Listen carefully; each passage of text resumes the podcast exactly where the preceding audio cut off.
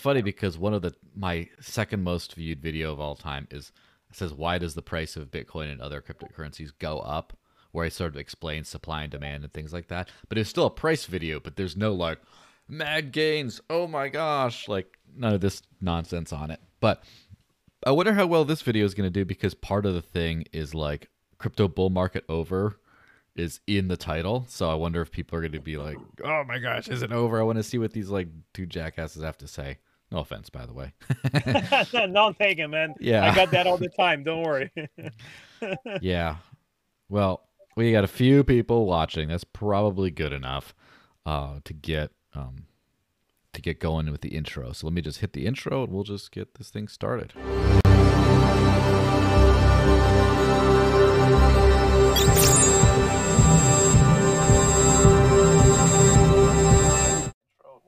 All right. Well, hey everyone. Thanks for watching. Um, happy Friday. I am joined by the one and only uh, Rodrigo, I, as I should call Rodrix Digital. Rodrix. It's a new name. I want to be Yes. cool. Yeah, you just got to put a big X on your forehead now, Rodrix, just to remind people.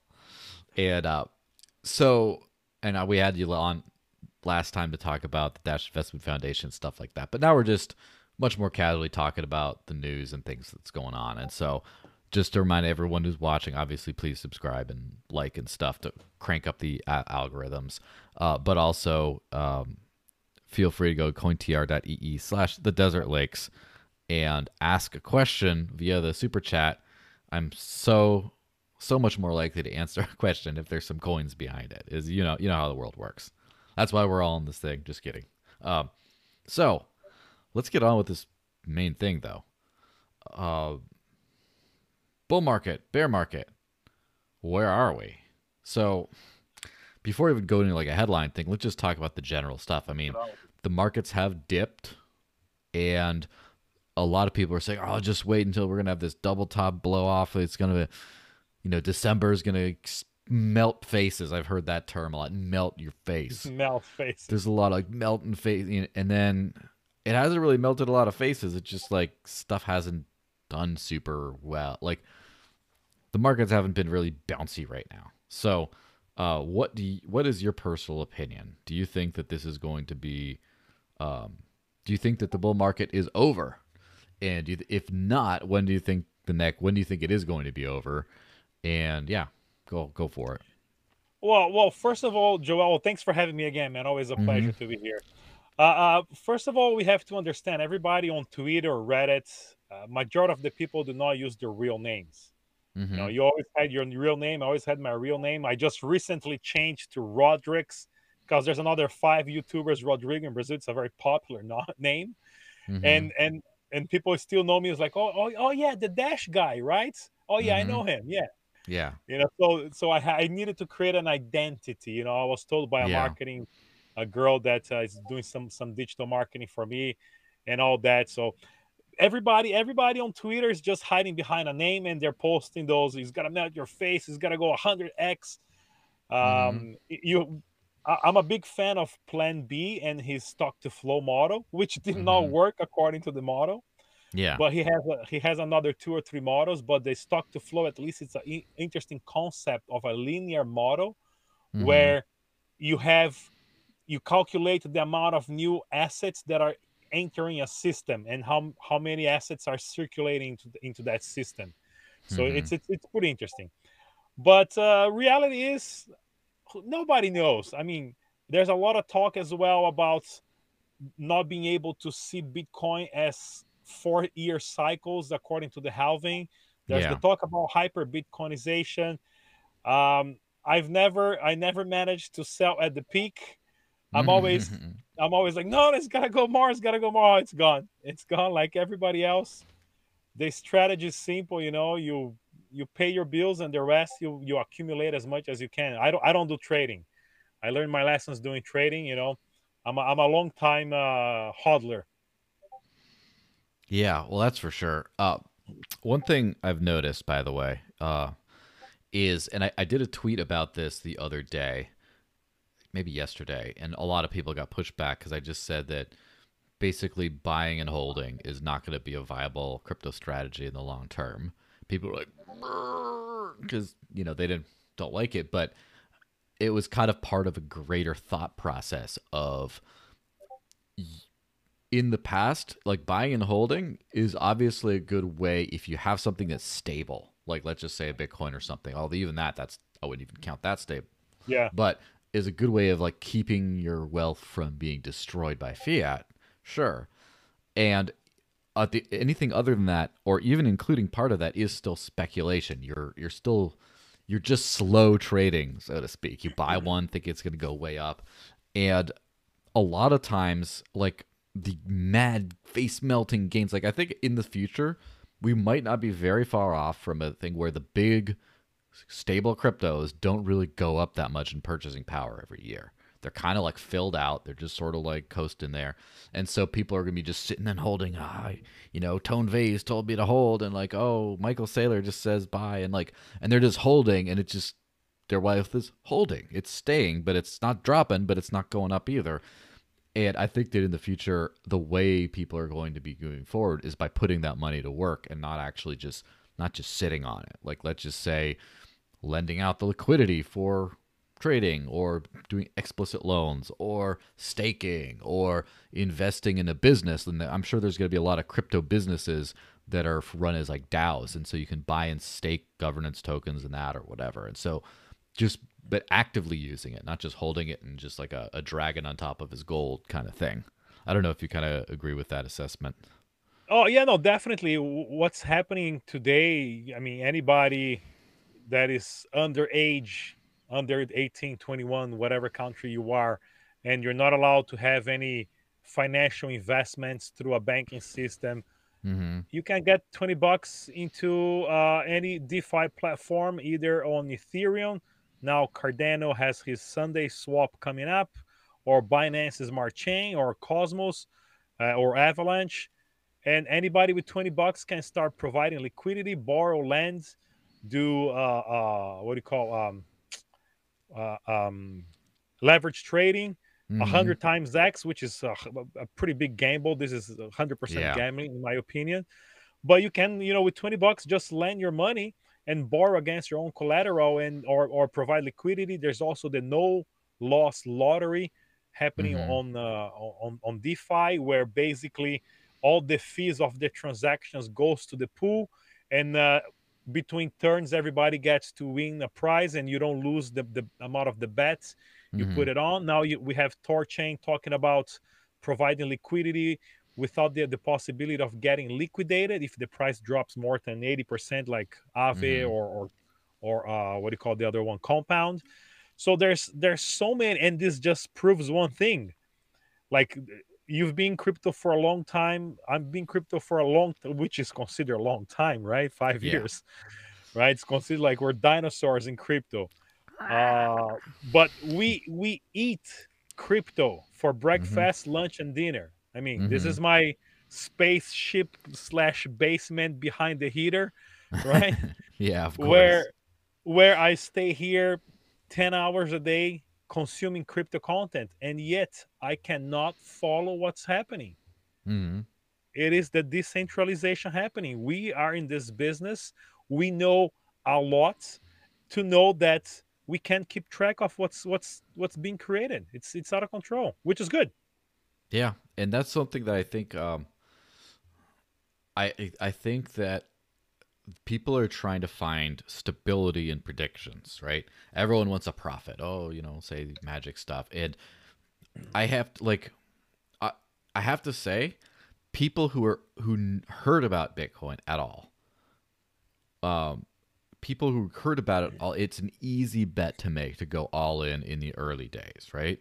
Because you're like first you're like, wow, you mean this is a decentralized financial system that you know can't be taken down, and then you might spend like a few months doing research to be like, mm, is that really true? Like, how does it work? What are the prospects? How does this thing? And then, but like by the time I jumped in in 2013, you know, I heard about it maybe late 2012, early 2013. I started talking about it, and then by the mid, I was I was I started to use it. Like that's not risky anymore. But the thing is, it's like you put it all into Bitcoin and then like, oh, there are altcoins, but that's just like for playing. But now, like I remember everyone was predicting mm-hmm. based on last cycle. Oh, you know what? Like Bitcoin's top on this next cycle is going to be, you know, 178,000 USD, for example. Oh, it's like at least 100 grand or then someone was saying like 85 was a super conservative, but like almost everyone was six figures. Now, this cycle compared to the last one, we've had more inflation in the in US dollar, but like fiat as well, like as a whole, than we had p- perhaps projected. But then also, like the Bitcoin top was so far, again, assuming it doesn't go kaboom, was like 60 something thousand, right? Uh yeah. Um I mean just just recently now we had what last year Bitcoin was what Mm-hmm. you left 8,000 to 19,000. Now we're 48 and everybody's complaining about the price. Mm-hmm. I mean, $48,000. It's not that it's, bad. It's a lot of money. I remember Mhm. when we were thinking about, oh, when Bitcoin gets to $10,000, got to be historical. I don't even remember Mhm. when Bitcoin got to $10,000. Yeah, that was uh 2017, kind of Yeah. midway through the market or midway through And, the and then market. there was the joke, we'll never see Bitcoin at $10,000 again. And then we saw a year later. Mhm. you know so and now we're 48 and some people are panicking and crying. And very soon we're not going to remember when bitcoin reached this this price. Mhm. A- and, as as i tell you know during events to to my network to to my peers it's not Mhm. about the price it's about the value. If you understand the value and what this is bringing and how everything is changing based on on blockchain technology and, and the notion of trusting and verifying and Mhm. quantity like there's the joke everywhere now oh yeah you know there's uh, infinity quantities of reais or us dollars because we never had this concept of having some type of currency that has only 21 millions so Yeah. uh, all the ideas are changing slowly and and every single region of the country of the planet is developing their own token ecosystem dao defi liquidity and it's impossible to keep track the main the main tokens the main projects are growing and growing and uh, we have to keep it up with everything Yeah, it definitely. Um,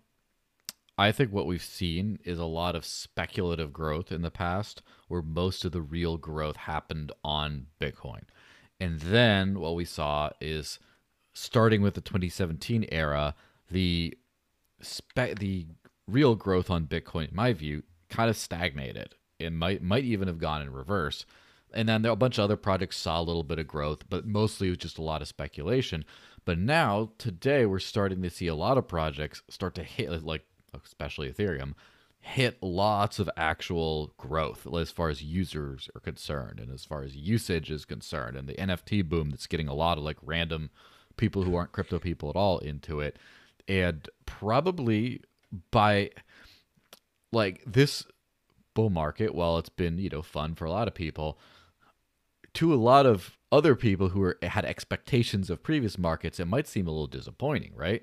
It's like what bitcoin only did a 3x over previous highs and not like a 30x or you know or whatever it is Yeah. and all these predictions. Of course we could be really stupid in like three weeks and then or four weeks and the price goes insane and like oh my gosh yeah we missed it. Oh it might be something like that but it seems like the giant pumping price thingies are going to become this might just be the last time we've seen some of the old school cryptos really have these like moon days where it just goes wee and it's probably going to see I, I don't think the blockchain spaces um, like market cap bull cycles are going to be as astronomical in the future uh, because first off there's just only so much room to grow on that as long as Yeah. it's still a, such a new industry but also it's probably we will see astronomical growth in actual usage though. That's the difference is i, I think that we're going to start to see more and more disappointing bull markets from the from the old perspective. But as far as like the actual usage like blockchain transaction counts and like the kind of like for example let's just say you're a uh, a miner right? Like you're let's just take it at the very lowest level. If you're a miner and your the block reward you get the value of that is probably going to not be going up very much in the future at least not the way it used to but the actual revenue for miners might be keep on going up because the technology gets more efficient, but then the fees you're starting to get are start to go way up. And same thing for validator nodes, same thing for stakers, same thing for liquidity providing, same thing for everything else pretty much. So yeah, it's gonna be crypto's gonna grow exponentially, but as far as like the the casino, the get rich quick scheme kind of thing, I think the casino is starting to wind down. Yeah, and, and what we have to understand as well is uh, t- today, majority of people get into crypto. Once I got into crypto, you know, a Mm-hmm. while back, the conversation was scalability, was centralization. People get into crypto today, they don't even know what this means. What is a DAO? What's they, Mm-hmm. they're just concerned of how much money they can put in, how much money they can make it Mm-hmm. and that's why there's a lot of booms in a lot booms in a lot of uh, uh, projects because they have a lot of marketing through Tik- TikTok and and Mhm. Reddit and, and other and other platforms. Uh, I don't know if how healthy this is. We will have a Mhm. correction at one point, like we we had it from 2017 to 2019, from twenty thousand dollars to three thousand dollars Bitcoin. I, I don't believe it, this is the, the top yet. Maybe I think another uh, three to six months of growth, and we have to combine with traditional stock market this madness of pandemic or pandemic or you know the Mhm. state start trying to take over and stop people from moving. What is the, the real advantage you know? People think because of a piece of paper saying you you you have a vaccine you you gotta be able to walk or go do grocery shopping there's a lot of variables to calculate but Mhm. what we know for sure is crypto is here to stay yeah. it's not going anywhere. It's not going anywhere. The new the new bunch of people that are coming in now, their their their question is I have a thousand dollars, I have a million dollars, I have ten million dollars. How much money can I make? What do you suggest to invest? Because Mhm. people ask me all the time, what what's your portfolio? What do you invest? You know, when I do consulting jobs and things like this. And then I'm like, well, but there's the centralization and there's the DAO and there's and they're like, oh no, I don't care about any of this. Just tell me which project to buy. Mhm. So it's the shallow investors, the dumb money that's coming in again. And at one point, the dumb money come in, comes in, and then people take advantage. And then those dumb people, they they make, they grow, they learn, and then the Mhm. next cycle, there's more dumb money come in, and hopefully the people that were dumb in the previous cycle knows a little bit about why should I invest in Shiba Inu? Well, maybe they have one quadrillion tokens for that thing to get Mhm. to one dollar, everybody that holds Ethereum needs to sell all the Ethereum and buy all in Shiba. Mhm. Simple mathematic equations that they can solve. So that that's the hype. Yeah, and that's the thing. I I also think is once people have people just think that you know crypto's going to take off, so they need to get in it, and which one's going to take them the highest. At some point, everyone's in crypto, and then what do you do? And that's one reason why whenever people try to tell me, like ask, like, oh, what should I buy? What should I do? Uh, first off, I don't know, and I'm terrible at this kind of stuff, and no one really is, but I'm especially terrible. But I definitely try to get people to use it, and once they once you become a crypto user, it really changes everything. And so, like I remember a couple months ago, uh, my friend and colleague uh, Pozo was on the podcast, and he's talking about how he first got into crypto. His first coin he ever got was BitConnect back in 2017. there we go. Yeah. his but like the first coin is BitConnect, and it's like okay, who cares if he lose, loses some money? He's still in crypto today, and he's working really hard. And He's like doing a bunch of stuff. He's accumulating all the dash he can. He's spending dash. He's getting his friends and neighbors to spend dash. It's like it's like the usage bug really caught on. It's just the gains. The gains. It, it doesn't matter as long as you get in the door, kind of. But let me just hit this you know related headline. But um, basically, Peter Brandt, who called the supposedly called the top on the last uh, bull market, um, basically suggests that the double top pattern after losing 30% from its record 69,000 kind of indicates um, it's bear market time. So I don't know. I mean, probably. I don't know. Otherwise, we could see like a March thing. I've seen other. Everyone is a everyone's a genius predictor, and everyone predicted the top last time or whatever. Or or it's just like when people say, "Remember when Peter Schiff was a prophet?" Because he predicted like the 2008 crisis or whatever. But then we also realized that he, while smart, he was right a lot because he just kept saying the market's going to crash, and he said it for like so long that eventually, you know, he was like, right by, uh, bro- by statistical probability. He was right eventually. Well, uh, the way I see, I just came back from El Salvador Yes. and and Salvador. I did I did two events back to back there. Uh, uh, both of them we had a dash booth present. And I, I mean, once you see a, the president of a country, even though it's a little country in the middle of nowhere, nobody knew where he was six months ago. Nobody could pronounce the name of the president. Today, you have a president tweeting at three in the morning from his cell phone. He just bought the dip with government's money. I mean, if you don't think crazy. if if you don't think we are in the middle of a massive economical revolution, right? Mhm. You need to, I mean, change your prescription pills or something because you're not you're not hundred percent awake. The president of a country tweet three in the morning. He just bought the dip from his cell phone, uh, 150 bitcoins using treasury money from his taxpayers. Yeah, I mean, there's a lot of ethical problems I have with all that, and there's that old saying about um, was it? I forget if it was Ronald Reagan or someone said that if the government was in charge of the desert within like six months, they'd have a sand shortage.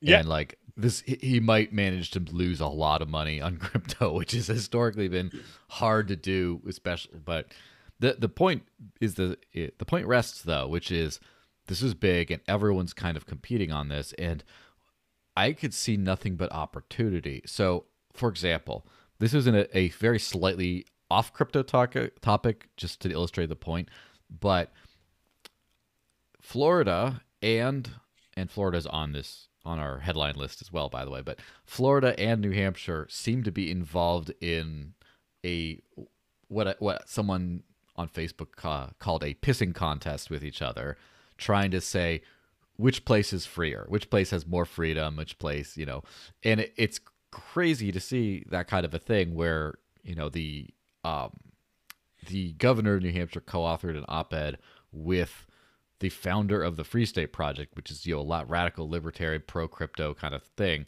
and it's just like he just put his name on that to to, get out there and just say like I'm more more pro freedom than you, and we're starting to see that with crypto, and maybe El Salvador is the first one, but I like I don't think that in practical terms, like I, I pretty I'm pretty sure, and I'm, I'm sure you know better than me, but I'm pretty sure the El Salvador thing is a lot of like advertising using the crypto name to say, "Hey, look at us, invest in our country."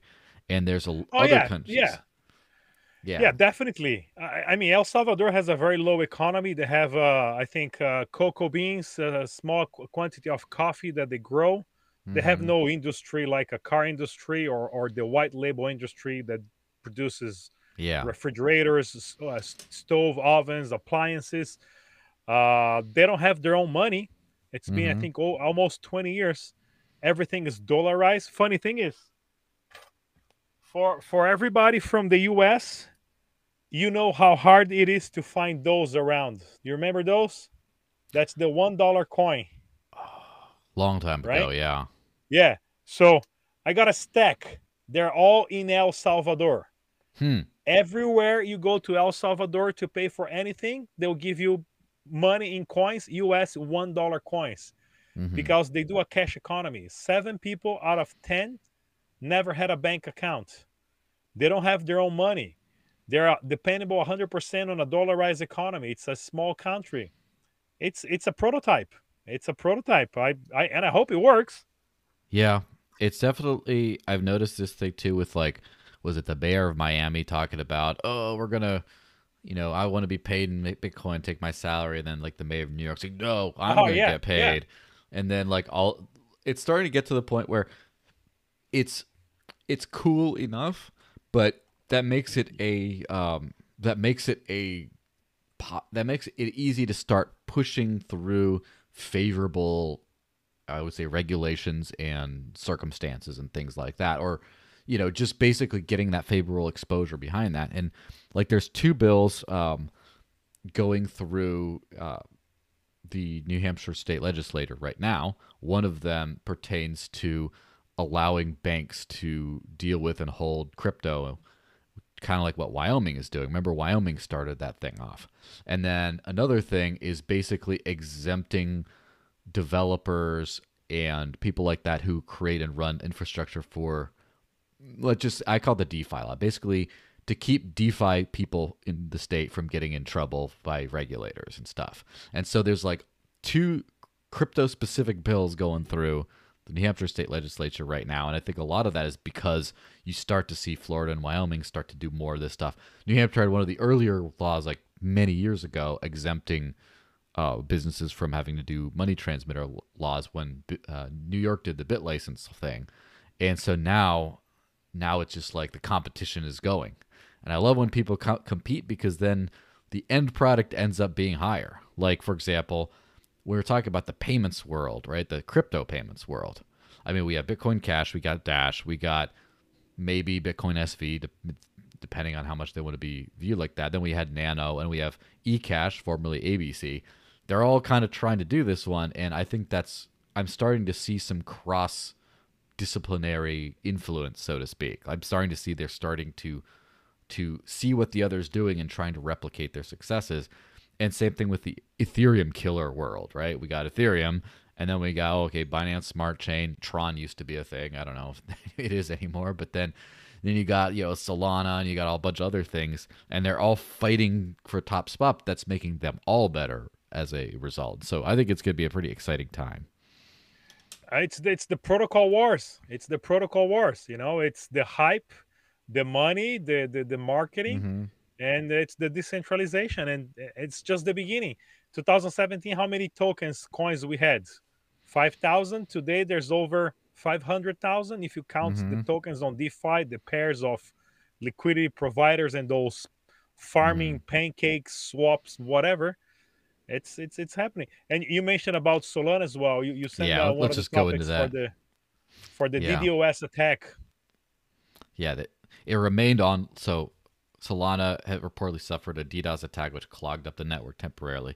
Although the network apparently remained online, and but the performance was hit. Like it got clogged up, kind of like what I would remember. What I would remember um, as the Ethereum CryptoKitties and ICO. Remember when the whole network was basically unusable for a period of time because everything went through. Although in this case, it wasn't. That was just tons of usage. In this case, it seems to be like a DDoS attack, like an actual like overload that's not just oh a bunch of customers and stuff. And as far as I'm aware, and I really have not done a ton of research into Solana, which is you know my mistake, but I believe that they don't really have transaction fees, or they don't have high transaction fees at least. Is that your understanding as well? Uh, yeah, uh, it, it reminds me of uh, uh, the Nano case as well. A couple mm-hmm. couple months ago. I don't know if it's been a couple years. I'm lost. Been like six time, months, man. I think. Six six months ago, right? Uh, they had a high volume of transactions being sent to the network. Nano mm-hmm. has, uh, uh, I think there was no fees at the time. Yeah. At one point, it created a, a cluster that nothing could go uh, forward to be set to be registered on the blocks uh, mm-hmm. Uh, with Solana now, it's uh, it's the same thing. You know, once you have a a, a network of computers that's being uh, uh, mm-hmm. basically pointed to one direction to send as much information possible to that database. Databases that database has got to overflow, and it's not gonna have the capa- capability to process all this as fast as possible. Mm-hmm. Uh, a couple months ago as well, Solana had to uh, hit pause on the on the operation. There were a couple nodes who went, went to an agreement to you know pause the the network which gives concern but what we are talking before people are coming to guys like us that we've been mm-hmm. in crypto for a while and say hey i'll pay you to, to help me set up a portfolio and you start mm-hmm. talking about centralization decentralization they don't care they just mm-hmm. want to know which one's going to make more money you know i just want to throw my money right there and, and those conversations are basically dying they're fading i don't mm-hmm. see besides Andreas Antonopoulos, SafeD, and, and one or two other guys, a new name in crypto on the DeFi space or, or that are talking heavily about listen, the basics of blockchain decentralization scalability needs to be untouched. because mm-hmm. if that part is not working, you know, your project's not going to move forward. Yeah. And I agree. The thing is, um, I think what we had in the early days, a lot of people discredit. I guess a lot of newer school don't give Bitcoin the proper credit for getting a lot of things 100% right in the beginning. And that's one reason why its value has been more stable than that of the other coins is because of that kind of thing because it there's a few things like for example the decentralization offered by proof of work of course you know once you have giant mining farms and stuff it's a little harder on that but at least for like the coin distribution the, in the early days all that kind of stuff definitely worked out. The uh, the way the economics play out with like the fees and stuff like that to offer the proper incentives to scale and not have all these crazy problems. Of course it's not a not a perfect system but there's that that base ground layer and then like when china banned mining and like mining just went elsewhere and it didn't really affect the network that much, which is a really great sign that the system is working as intended. Now, of course, you can't you have to evolve. You can't just be like uh, you know, not throwing too much shade, like a BSV person and just say like, oh, you know, Bitcoin was created the immaculate conception, it's perfect and it never changes. It's like, no, eventually you have to evolve and be able to do other things because the free market is ruthless. It wants change. It wants better things. The problem is a lot of modern things, and I would call Solana as like a kind of heading off the modernization thing. Maybe Binance Smart Chain did it first, but as far as like let's just make we let's just not care about decentralization at all. Really, let's just like make it work, high throughput, whatever, do what everyone wants, and just you know step on the gas on that stuff. And I think that like to your point about talk about nano and stuff not having fees. Oh, we'll do it feeless because people want feeless. It's like that also doesn't. It's not a centralization issue there, but it's a misunderstanding of economics issue there. And I think that probably the mass adoption boom in crypto is probably going to be headed by a lot of these more centralized projects. And at some point, I think that we're going to have like the the hipster wave of like the old school cryptos start to come back not because old technology is better but because people realize that the new technology can be censored. It it's not going to stay online and functioning as well because you can DDoS it if it doesn't have if it doesn't have a fee for example. It's a lot easier to do that. Or just like we're going to see all these problems arising with poorly constructed systems without a strong decentralized foundation, an economically sound foundation. And then people are going to start to look back at, like, oh, well, what about the old school stable ones that have proved that they can't be shut down? And at that point, I don't think we're just going to go straight back to the old school, but I think that the modern old school is what people will look for. Like, let's just say an Ethereum with proof of stake or whatever. Like, oh, it's working well. It's, you know, it's old school, but it's working well. Or like, you know, let's just say like a Zcash. That's a, and of course I'm also hoping like a Dash type of thing too, and but like things that have that old school underpinning, but are also grown up to do everything that modern people want, but in a you know decentralized way. If if we think if we think in a way of orchestrated government attack, and mm. let's say that they they design and they have all their supercomputers pointing to one direction to try to mm-hmm. knock down Binance Smart Chain servers on Amazon, as people say there most of the servers are there. Mm-hmm. It wouldn't take too many countries to do that if they reach to a point that they have over a trillion dollars in, into their system. Yeah, you know, it's it's possible. I mean, we, we're not dreaming about this. We're not. The hypothesis of this idea is very. I think it's more and Real. more coming to to happen because at, at one point we gotta have chains with a trillion dollars on it of value, or if not more. And if there's an orchestrated attack, then we'll see which project will remain and how important decentralization is. Mm-hmm.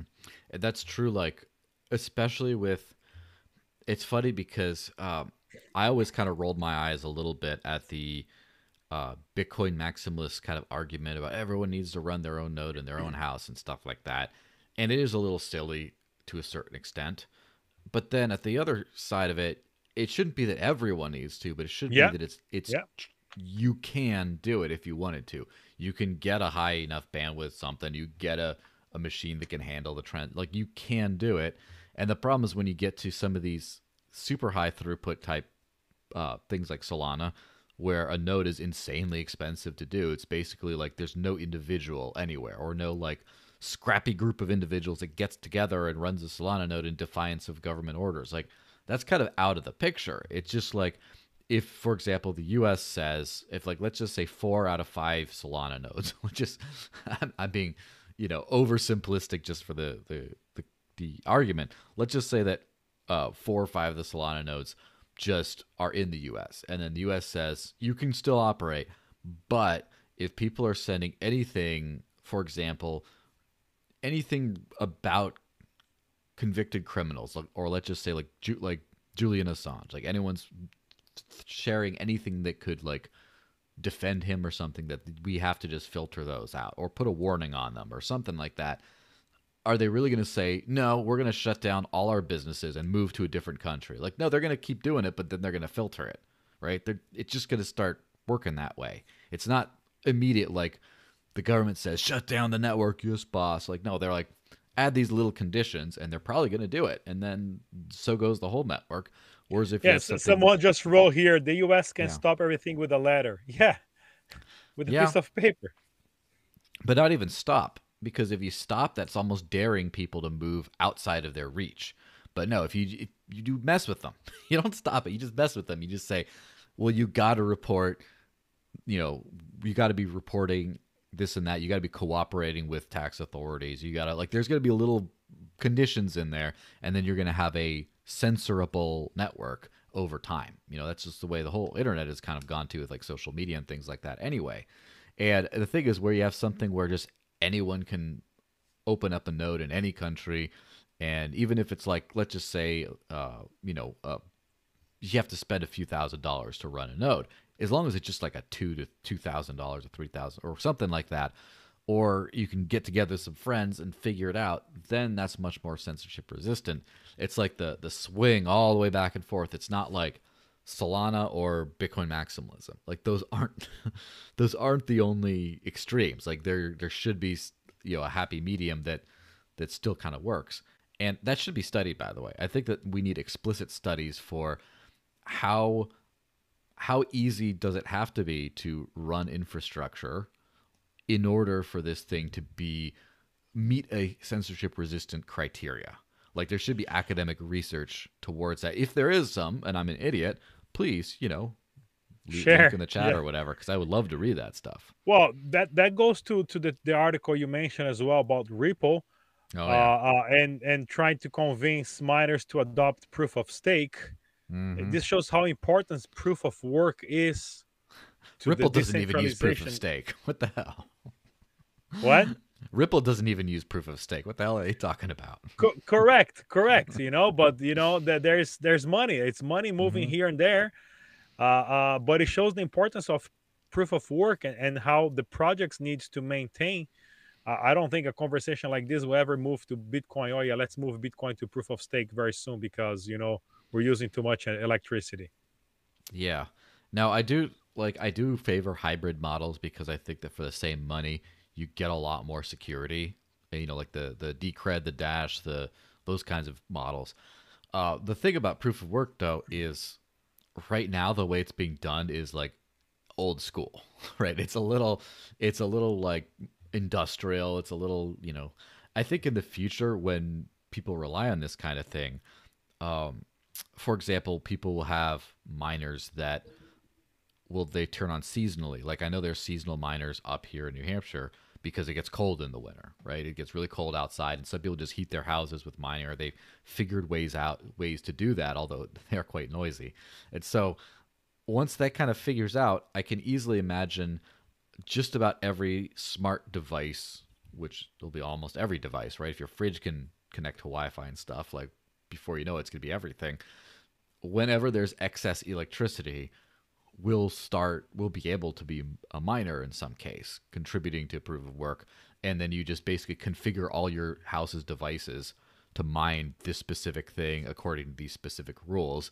And then if there's like a hard like someone's trying to do a fork you decide which one to follow you just go on your app and just say direct my entire infrastructure to mine this, and it, it's just going to be much more of a much less of a mining farm based on like an industrial mining farm based thing that's just sucking up a bunch of electricity, you know, but still extra electricity. I think it's going to run a lot more on like surplus things, especially if you have like a solar mining farm on your in your house. Like someone builds like what if someone just builds a van, right? And they're they're on the road in their van house that's all covered with solar panels on the roof. And whenever their their battery gets charged up to full, it instantly turns on their mining and just goes and starts mining. And generate you know, profit of it or Yeah. or value. Yeah. Well, Yeah.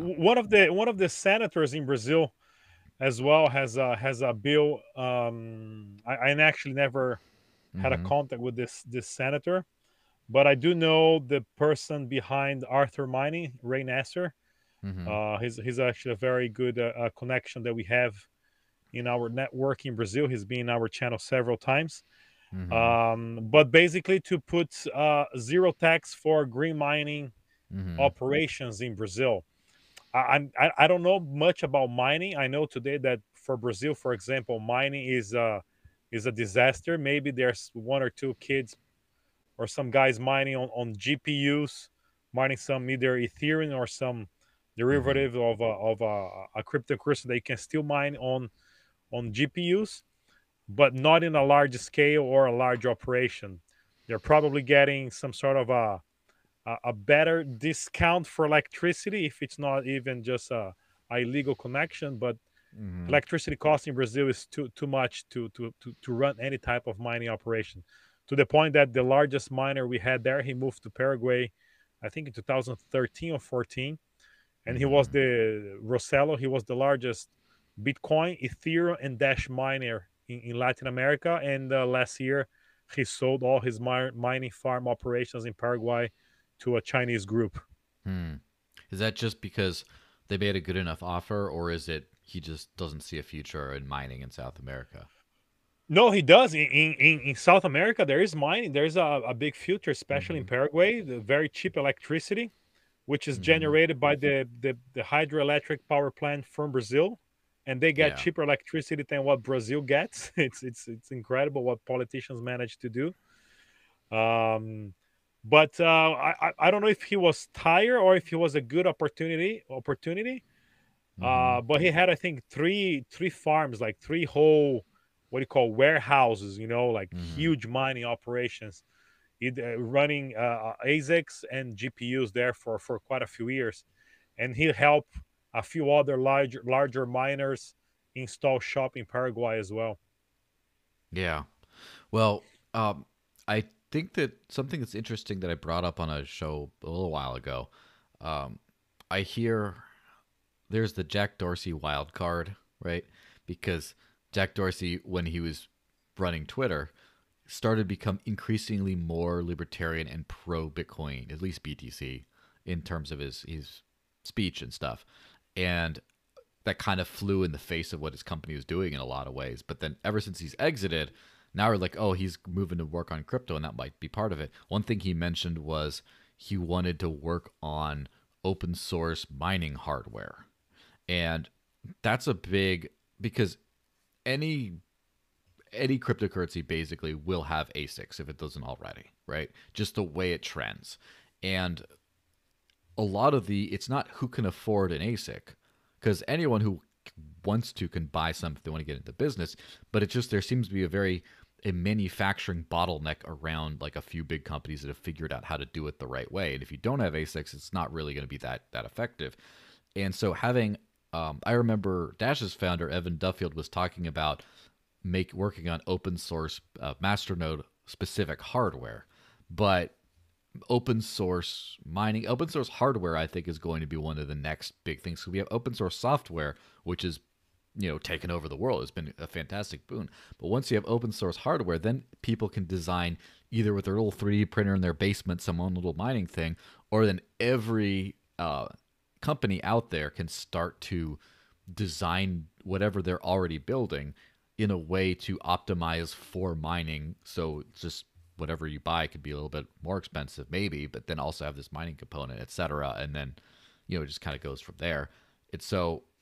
I- mean, I think that in the old days, as mentioned with like you know China and like if you have massive surplus electricity and cheap manufacturing around a few country of a few companies that build these kinds of things, it leads to mining centralization there. But like there's lots of opportunities, for example, in Latin America to mine, even if electricity is not super cheap.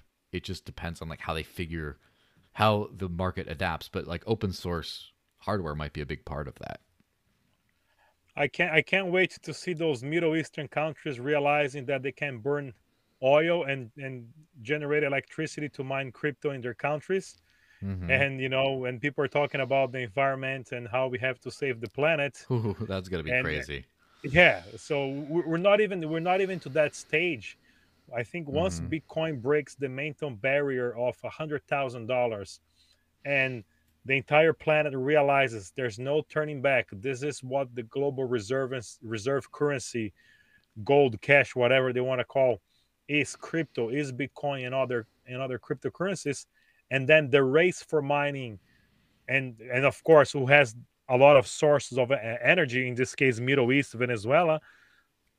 Things are gonna get very very interesting politically. Yeah.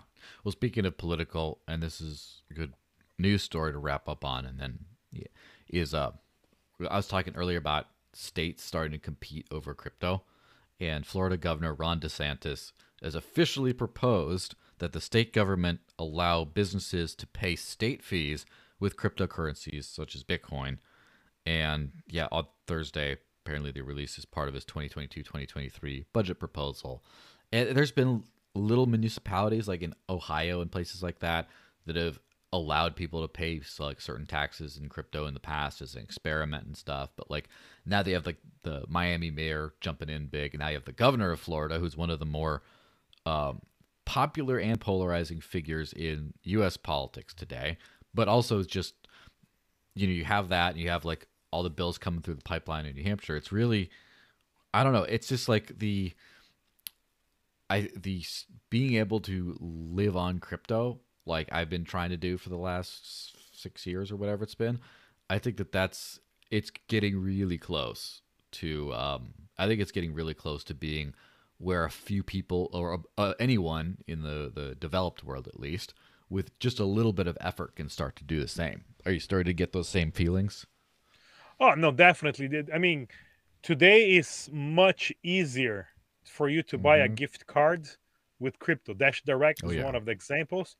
Bitrefill i- is the major example. There was the other one, um, uh, which I always had problems using. I don't like their system Hmm. um, Coin for cards. gift card. E- e-gift, Oh, e-gifter. e-gifter. Yeah, yeah, still around. Yeah, they're still around. They're they're very. I just don't like their system. Like you have to get the points, and certain gift cards you cannot buy. You can only use cash. I'm like, So you, you know what's funny about that? Um, this is something that uh Marshall let let slip. I'm sure he, he must have been he must have told you guys about as well. Again, I don't know who mentioned what, but some of these companies that some of these gift card retailers, some of them have rules about con- they have conditions surrounding the resale of their gift cards. For example, things like Home Depot do not allow you to have a discount with it. They just say, well, even if they you can make a, a profit and do a discount, they won't allow you to do it. Some of these retailers do not allow you to sell them for crypto explicitly, and it's it's kind of funny because like Dash Direct does not have, for example, Amazon and Walmart. Um, now eGifter does, but those are so, two of the ones that they use these points. The oh, you need eGifter points, so it's like because they're they're kind of playing by rules. But then you got Bitrefill, for example, has both of those. Although they've been out of stock of Amazon cards for, I mean, of Walmart cards for a while, and I'm pretty sure it's because of that, and that they they were just saying like, oh, we were we're not going to tell you how we're going to use them, and they're using them against the terms, and then Correct. eventually they just that's kind of what happened. That's just my speculation from all the pieces I've been able to, to plug together. But yeah, as far as um, I don't even know where I got on that thing, but about some places don't let you do gift card. Oh yeah, the points, the e-gifter points. That's why they did that. Little tangent on which Yeah, I just I- I figure.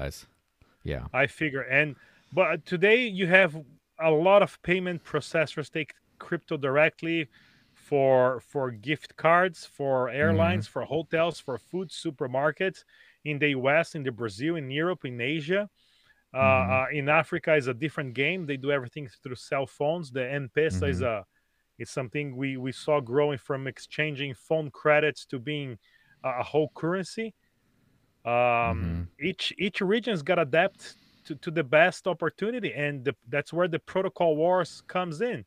Each Mhm. region was gonna use their own ecosystem, their own down, their own token, their own master node system or whatever. And and but again, the main top, the main the giant, the king is, is Bitcoin. And Bitcoin going up, everything goes up. The rest, everybody else is always trying to, to catch up and come up with one idea here and there and, and Mhm. try to implement this in a specific location or specific uh, area that needs or can solve that problem. Yeah, that's for sure.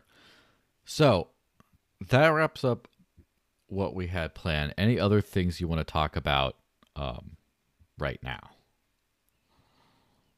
So sorry, say that again. I was reading here the BCH podcast. That's not far off. Someone wrote down. Yeah, uh, you It's just uh, talk about-. How Hilai? How are you, man?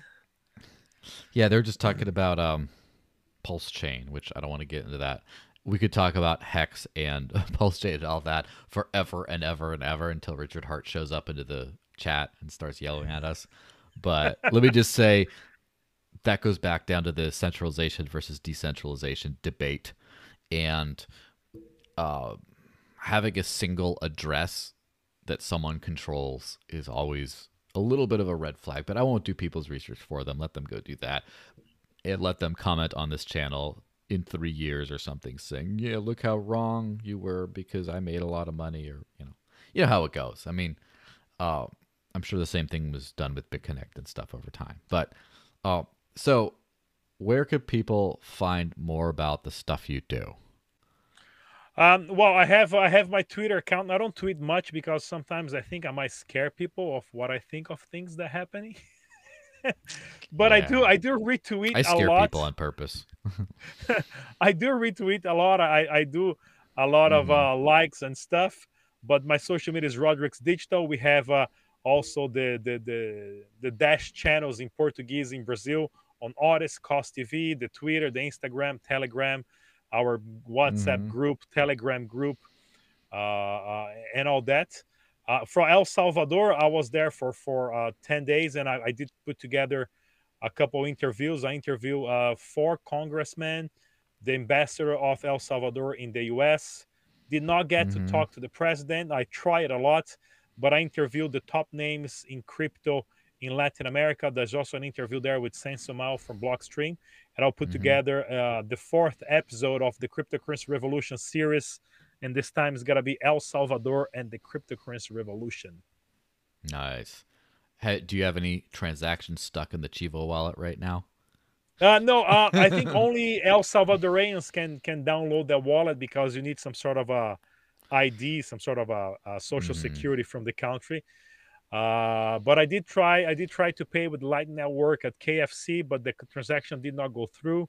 Hmm. And then we would have had the food, and then we pay again, and then the transaction went through, and then the guy we had to call the manager, and he sent us the transaction after because we ended up paying twice.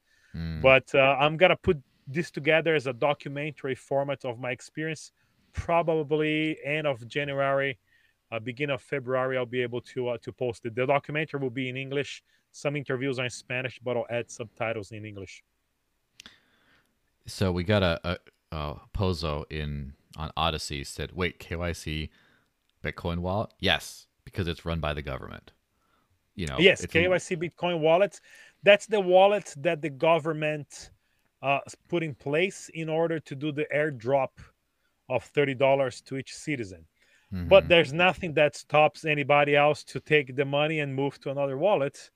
Uh, well, ex- except for transaction failures sometimes. Uh, now, not to shill my own channel too much on my own channel, but if you just go back a couple of videos, I had an interview with Mark Falzone, who spent a lot of time in El Salvador, actually trying to use it, and he it's a, it's pretty interesting. He is a a transaction to or from a Chivo wallet, not not his obviously, Yeah. but that's been stuck for like three and a half months, and he noticed his support ticket was number 80,000 something or other.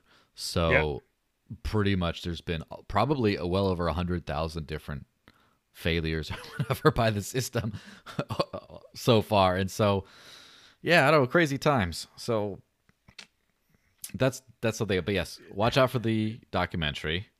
Um, it'll be interesting, as all of yours have been so far. And yes, and Pozo just said, and the Maxis were celebrating that. Yes, yeah. And that's one thing. It, I'm just gonna like, you know, get distracted for a second and talk about that. So, uh, this has been one of the more disappointing years for Bitcoin in my experience. While there have been a lot of cool things that people like, a lot of advancements, like oh, this person, you know, this government's adopting this, this stuff, like a lot of stuff has happened. Lightning wallets, some Lightning wallets are actually usable today, kind of usable. I mean, again, not not compared to the user experience I'm used to. But then again, I'm spoiled by Dash and stuff. But it, it's not like there's been advancements, but it's all been overshadowed by a lot of just nonsense of, uh, like just Michael Saylor bought the dip and he said this, and then oh like and.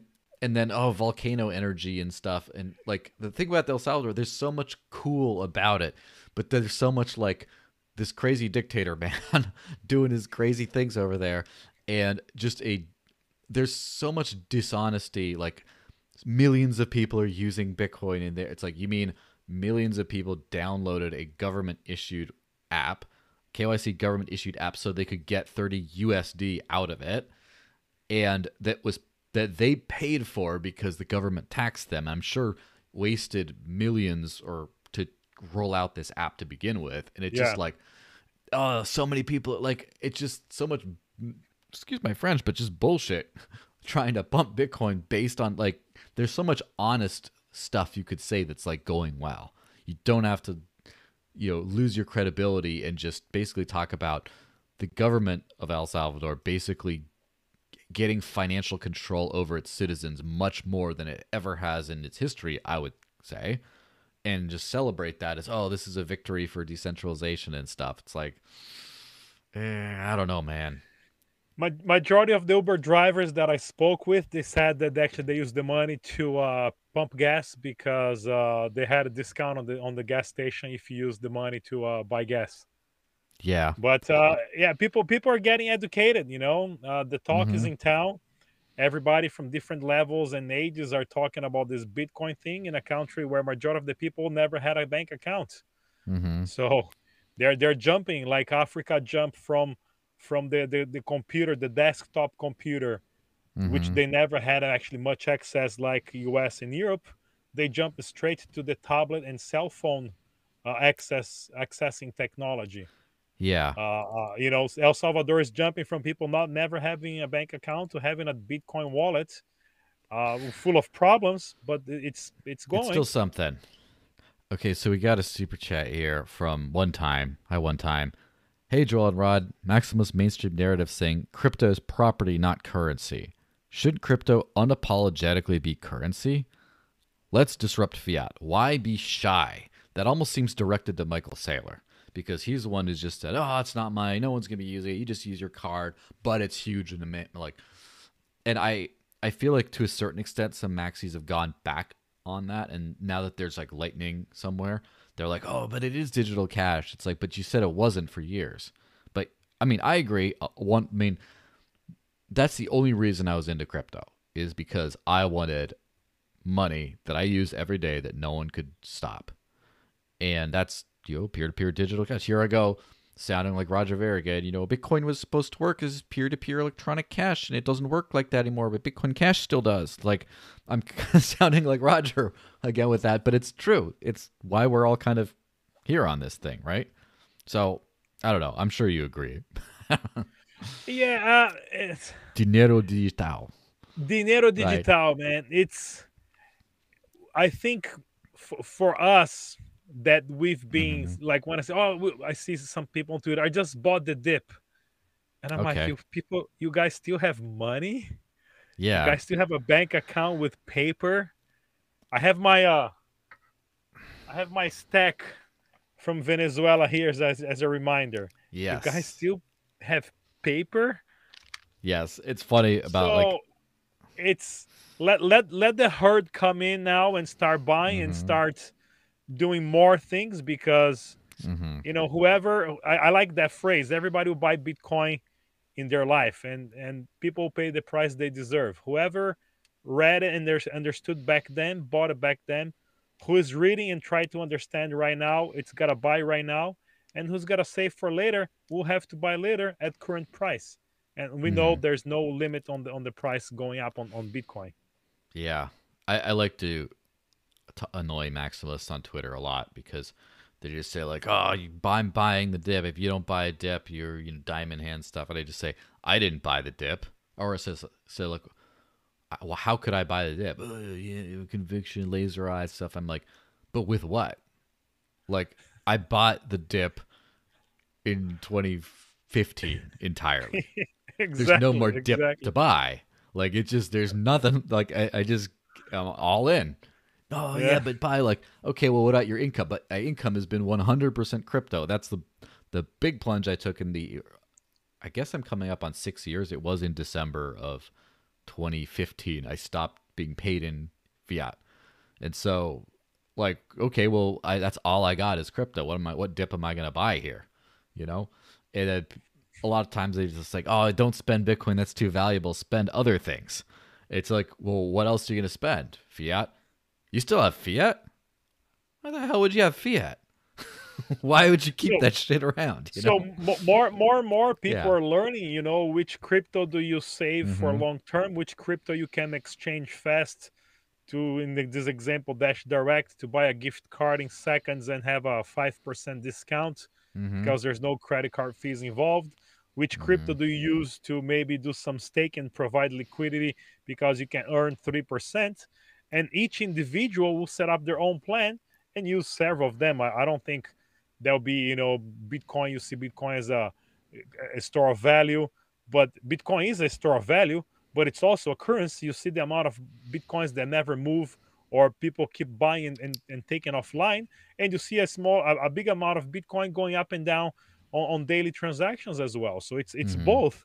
You take anybody who has a degree from harvard and try to ask them uh, in economics ask them to try to explain how is it possible for one asset to be a store of value and a currency at the same time they, they don't they can't they can't process this information and that's what bitcoin Mhm. is Well, I would say boomers can't process that information. yeah It's easier to talk to young people. Um, in fact, I got to shout out to Wendell. Oh, my little cousin, who the last time I saw him, he didn't know how to speak yet, and now he's like doing NFT launches and stuff. And just like, yep, all you know, the the kids these days are are definitely primed for that. Well, this is probably a good time to wrap up the thing. Thanks a whole bunch for being on. I should let everyone know I will pr- I will be traveling next week and probably won't be doing podcasts and stuff just because it's it's hard to do it live while doing that. There's a lot of stuff in the air still. So I, I may or may not do a pre-recorded something. But after that, the week after that, like right before Christmas, I will be doing one probably on the day before Christmas Eve. Just I'll I'll put it back to a Thursday. And so yeah, look forward to that stuff. Uh but yeah, like, comment, share, subscribe. Thanks for the super chats. Thanks for everything. I now is time. Usually this is only after the Dash podcast with a double podcast days, but there we will be doing a short little after party, which is kind of like this, except it's more than as many people as you want. It's not recorded, it's not published. It's just a little hangout. But in order to do that, you do have to go to the Dash Discord at staydashy.com, D A S H Y, and then start asking around. Or if you have a means of privately messaging me anywhere else, Twitter DMs, Telegram, wherever, just say, hey, can I get into this after party so we can chat? And yeah, I'll let you in. So, yeah, thanks again, Rodrix, for being yes on. And thank I, you I'm getting, i'll be at I'm the getting, after party a little bit too Yes. So I'll see you guys maybe not next week, but definitely in a couple weeks. See you guys. Thanks so much for listening. If you enjoyed the podcast, subscribe so you don't miss an episode and donate to support the show by going to my Cointree page. That's cointr.ee slash the desert lynx and leave a message with your donation. Check out the show's sponsors. Live on crypto with Bitrefill. Buy absolutely anything with crypto with ShopInBit. Avoid content censorship with Odysee. Protect your privacy online with NordVPN. Get paid to search with Presearch. All links are in the show notes.